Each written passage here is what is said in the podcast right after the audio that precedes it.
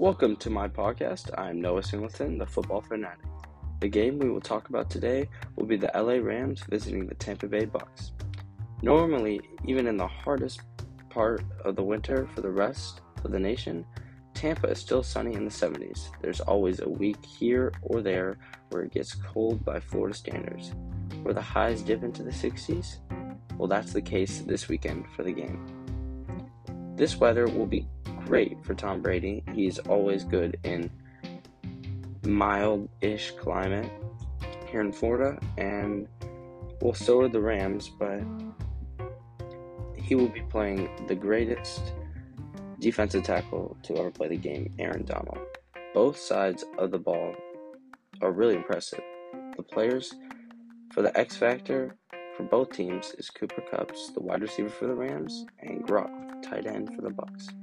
Both players love seeing the end zone this season, and I don't see that stopping this game. Both defenses will be on their toes, and it will be a high scoring game. Tom Brady does Tom Brady like things and has at least three touchdowns, while Matt Stafford gets two in the end zone, one to Cooper Kupp, and the other to Tyler Higbee, the tight end. And one he will run in the end zone himself. The injuries are not that serious for both teams, except for Andrew Whitworth, the tackle for the Rams, and both running backs, Leonard Fournette and Ronald Jones for the Bucs. They're both questionable, questionable, so it will be all Tom Brady this game, with help from Mike Evans and Gronk.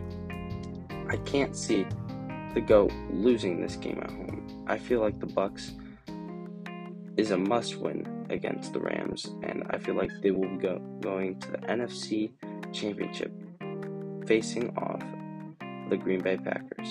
The Rams are a really talented team and don't be surprised if they win, but the Bucs offense will be amazing tonight.